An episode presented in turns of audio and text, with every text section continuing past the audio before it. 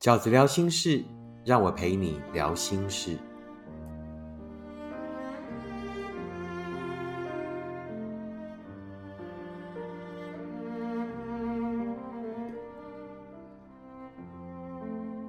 大家好，我是饺子。今天在 Podcast 要跟大家聊的题目是：要如何让对方更喜欢你？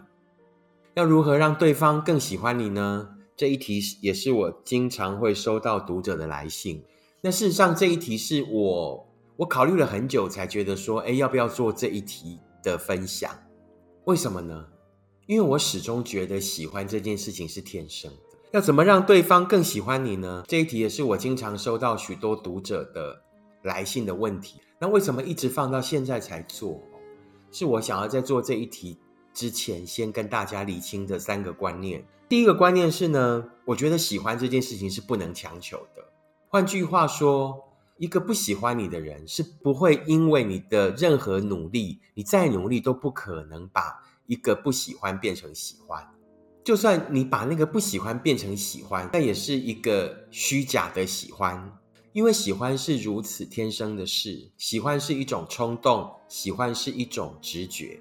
所以这个就是我开宗明义第一个要跟大家先沟通的观念。所以为什么我今天的题目是叫做要如何让对方更喜欢你？是他本来就已经对你的印象还不错了，就觉得哎你还不错的情况下，那你应该做什么？他可能会更喜欢你，而不是把不喜欢变成喜欢。我觉得那是绝对不可能的事情。第二个我想要跟大家沟通的观念是，你不要假装，就是不要去扮演一个。假装一个不是你的人，去让对方喜欢，这样是有可能成立的哦。就是你在过程里面呢，不断的去摸索他的喜欢，不断的去窥探他的喜欢，然后呢，去扮演另外一个角色，把自己变成另外一个人。那短时间之内可能会成立，你短时间之内可能会赢得他的喜欢，但是重点来了，这是你的人生诶你才是这个人生的主角。你要找的是一个真的喜欢你的人，真的打从心底欣赏你的人，对不对？你要假装多久？你可以假装一辈子吗？你在你的人生里，你才是这个人生的主人。是你去选择一个适合你的人，一个喜欢你的人，是你要不要跟他在一起最基本的标准，而不是这个。颠倒的那个关系，变成呢，你去符合对方人生的需求，你去符合对方的标准，把自己的人生过成了别人的人生。这是我第二个要跟大家沟通的观念。那我第三个要跟大家沟通的观念就是呢，要如何让一个喜欢你的人更喜欢你？不用加分，因为所有的加分对我来讲都是假装的，都是你多做的。我觉得基本上要让一个喜欢你的人更喜欢你，就是不要做扣分的事，其他就是展现最真的自我，展现最真实的你。我们只要不扣分就好了。那其他就是做一个最真实的你，把最真实的你让他看见，让他喜欢的你是实实在在、真真实实的你。要怎么样让对方更喜欢你呢？第一个不要扣分的方法是什么呢？不要在一开始交往的时候就一直诉说自己的情商。那的确有一些人是有这种习惯的哈。那这种习惯其实我我我经常就是觉得他就是交浅言深。我觉得他就是交浅言深。你为什么会跟一个刚开始交往的人？可能你真的还在那个情商里，可能之前的情商让你这个。还余波荡漾，还让你余悸犹存，或者你真的还在那个、那个、那个伤心里，所以你也许会在呃某一个温柔的时刻，那遇见了一颗温柔的心，或者遇到了一个你觉得哇，对你好好的人，好在某一个花前月下，在某一个天时地利人和各方面都配合的很好的情况下，于是你就吐露了你的情商，你就告诉了他你过往的种种种种种种，在一开始刚开始交往的时候，那我觉得这个就叫什么？那个在心态上就是啊，我终于遇见你了，于是我就一五一十的告诉你我的委屈，我过去的这个种种，这样哈，这个对我来讲就是交浅言深。那交浅言深其实会有两个副作用，好，第一个就是什么？呃，你自以为你很诚恳，你自以为你交出了你的悲伤。我们其实都很容易在很脆弱的时候交出自己的秘密，觉得好像也可以交换别人的秘密，其实经常换不到。而且你很容易在那样的情况下呢，造成两种结果。第一种是对方对你的误判，你常常以为另一颗温柔的心，的确他可能是温柔的心，但他可能也有另外一颗警醒的脑袋，他在做什么？他在从你的陈述里面去判断你可能是一个什么样的人。那这样对你来讲公平吗？你都已经在那一场感情里面受了伤，然后然后呢，这个被伤的这么深，结果呢，那场感情还对你造成这个之后的这个破坏。可能会让对方对你有某一种不应该有的错觉啊，这是第一个误判。那第二个是呢，也很容易让对方觉得，哎，你是不是还没有准备好？你是不是把它当成这个备用品？你是不是把它当成是过渡时期呢一个安慰者的角色？那这个都是有可能。也就是说，在一开始交往的时候，就一就是诉说自己的情商这件事情呢，是百害而无一利。所以这个是我建议，就是。不要让这个已经对你印象不错的人，其实对你有好感的人，在一开始的第一个很容易被扣分的状况，要怎么样不被扣分呢？我的第二个建议是，不要一直讨拍。好，不要在刚开始跟对方交往的时候就一直讨拍，就一直觉得呢，啊，我很寂寞啊，我很可怜啊，或者是我今天工作很烦啊，我心情很郁闷啊，就是谁没有谁的问题。谁没有自己的人生的关要过？谁没有工作上烦闷的事？是谁告诉你说，跟你交往的那个人，他就要全部接受你的所有负能量？也许你也只是偶尔抱怨一下，那希望可以听到对方给你的一些鼓励啊，给你的一些安慰啊。那万一呢？万一他跟你在同一个状况呢？他可能也在那个那个 moment，他没有提出最适当的回馈或回报的时候，是不是你也会失落呢？不要在刚开始交往的时候就一直讨拍，要对方安慰你呀，要对方鼓励你呀，因为你认为那就是情人间该有的样子啊。不要，我觉得那一开始对对方来讲负担都太大。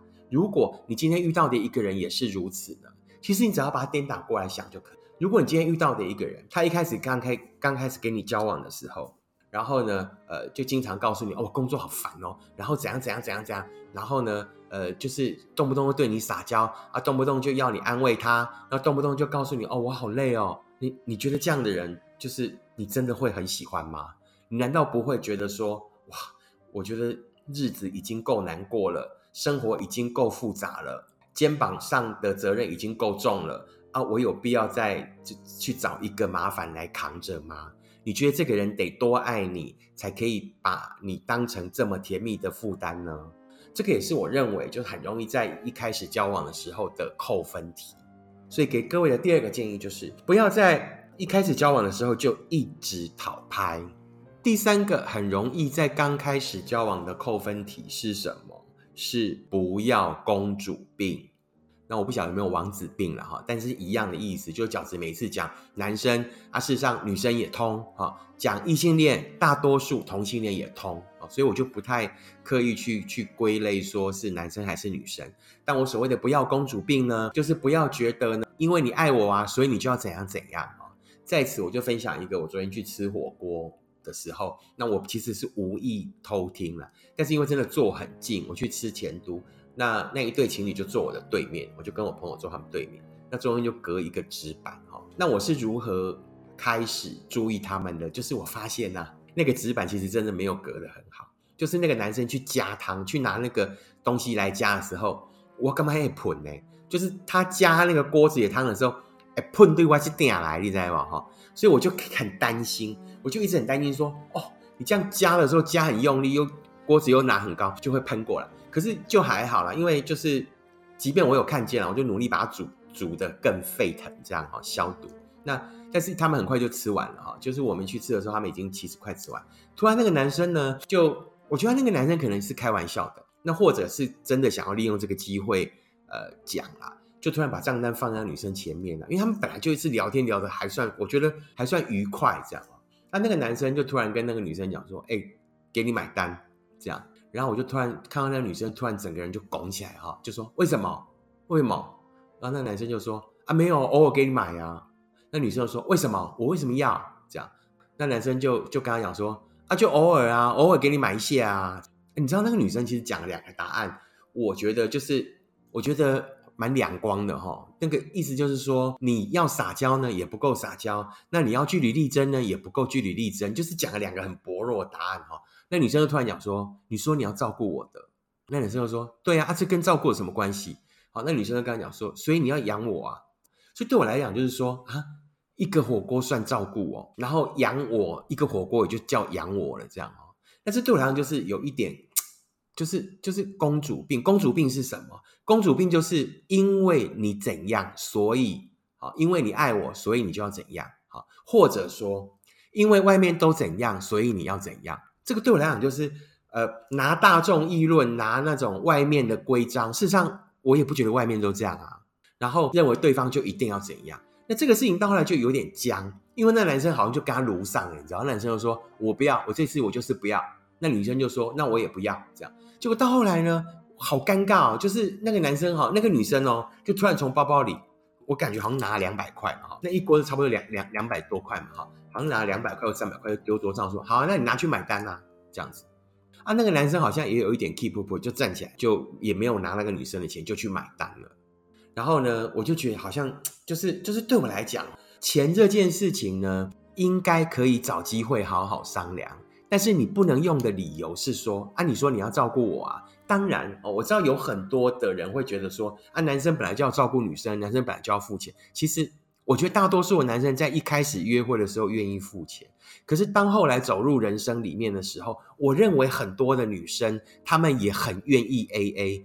当然也不一定要精准到说啊是几块钱几块钱多精细，也有可能就是说这次你出，下一次我出或什么，大家把钱理清楚。很多女生也是愿意的，但是我觉得还是有一些女生沉溺在某一种公主情节里。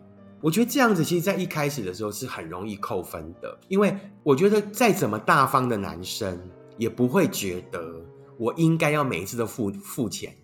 那当然，有一些男生可能一开始我跟你说我来付啊，就是什么什么什么什么，你真的相信吗？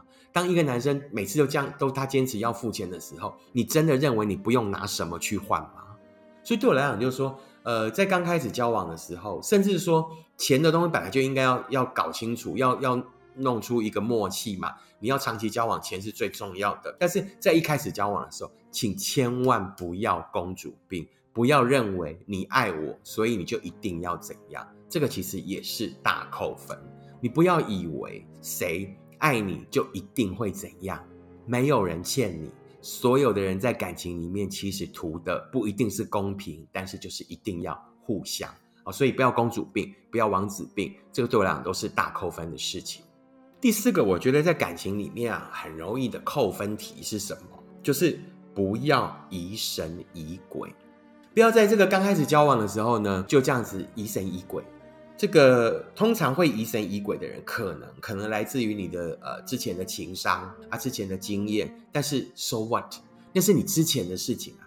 基本上你当然会因为之前的，每个人都因一定要因为之前哈，这个如果你是没有安全感啊，你会疑神疑鬼，一定来自于之前的人的这个不忠贞嘛，或者劈腿。你跟所有的人交往，你都要保持一种默默的观察，你都不要在一开始的时候就就全然的放心。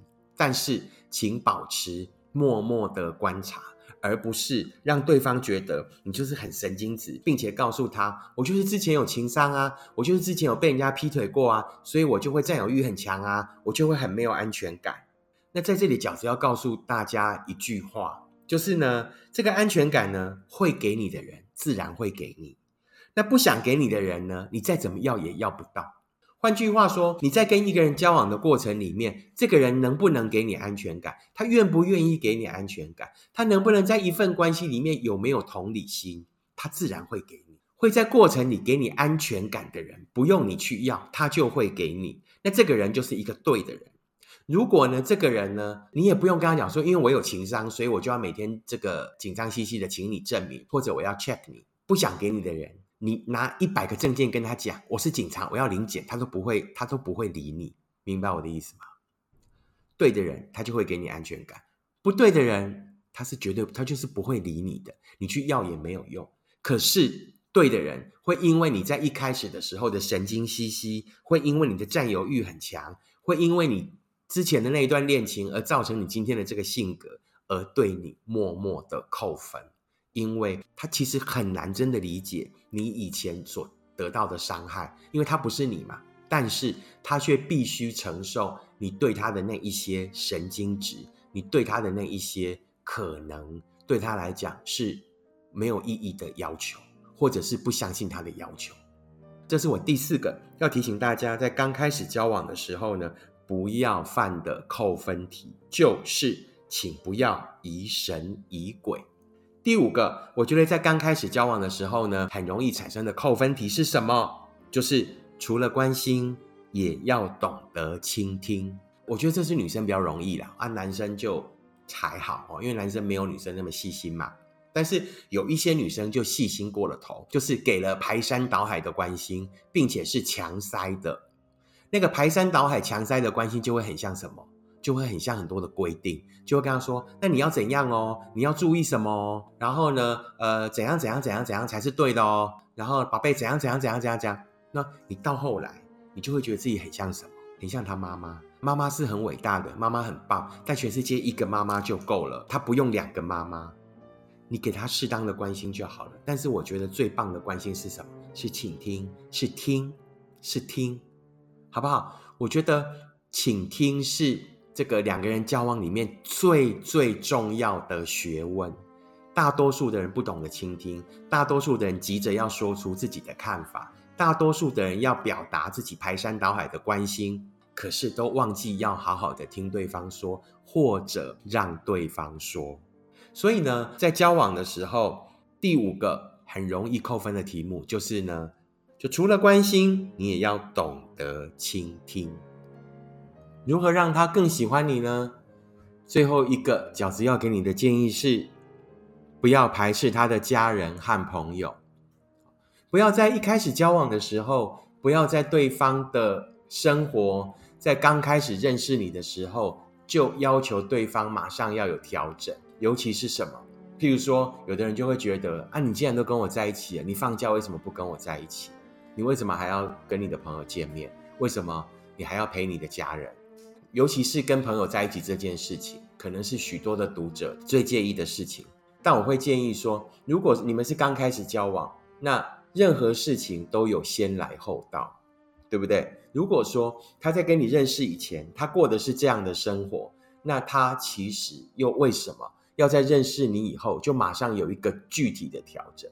感情世界呢，呃的顺序是积累而成的，是从两个人刚开始，从粗浅的认识，然后到慢慢的走过，然后在走过的过程里面呢，觉得呢，这个啊，其实跟你相处的感觉真的很好，然后慢慢的把你放在一个比较重要的位置，开始慢慢的去调整自己的生活，开始呢，可能以你为主。或者呢，很容易这样嘛，我们就说啊，这个这个两个人在一起久了以后，就比较容易没有朋友，那就是为什么？因为觉得两个人在一起很舒服啊，那放假可能就窝着啊，不想出去啊，或者是怎么样哦？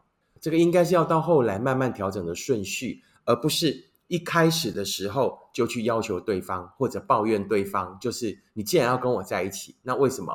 呃，时间不能多留给我，而是要多给你的朋友。在一开始的时候，其实这样蛮扣分的。我觉得这样是对对方来讲是有压力的啊。记得所有事情都有先来后到，还有啊，我觉得有一件很重要的事情是尊重，尊重对方也有他自己的人生。什么是他自己的人生？每个人在自己的人生里面要追求的东西呢的比重不太一样。可能我们就是所谓的呃，全部都是爱情动物。会以爱情为我们人生里面绝大部分，可是对有一些人来讲，以他人生的现阶段来说，他可能呃也希望有一些朋友啊，他也希望有一些时间可以陪伴他的家人啊。在他刚开始跟你认识的时候，我觉得他是完全没有任何调整的必要。每个人都会随着自己的人生阶段的不同，而去做某一些比例上的调整。也很可能，他终其一生都是一个希望自己在感情上均衡发展的人。有的人就是重质不重量啊。我觉得在感情上，我们也应该要做一个重质而不重量的人。当然，质量可以并重是最好，但是如果质量不能并重的话，那就好好享受两个人在一起相处的时光，并且真的在这一段时光里面得到慰藉、得到鼓励、得到能量。你宁可是。拥有一个质比量好的感情，而不是拥有一个量很多但是值很差的爱情。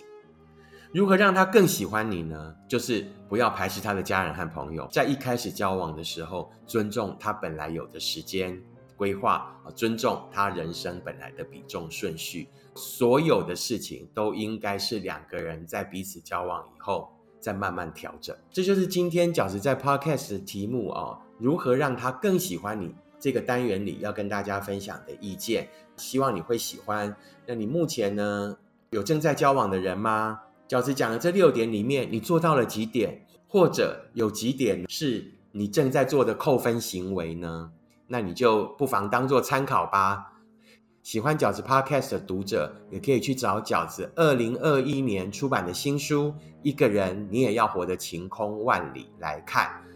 成品书店有卖这个所谓兄弟版哦，更好的一个人兄弟版，就是饺子呢在二零二零年发的。你不是失败，你是值得更好的。跟二零二一年的这一本《一个人你要活得晴空万里》的所谓兄弟版，两个人合体包装，兄弟联手初级版，在成品书店有独家这个贩售，是七五折的优惠啊！如果是要买饺子的新书，二零二一年的新书《一个人一定要活得晴空万里》的朋友，其实在这个 podcast 的介绍里面就已经有这个博客来的连接，那欢迎大家参考。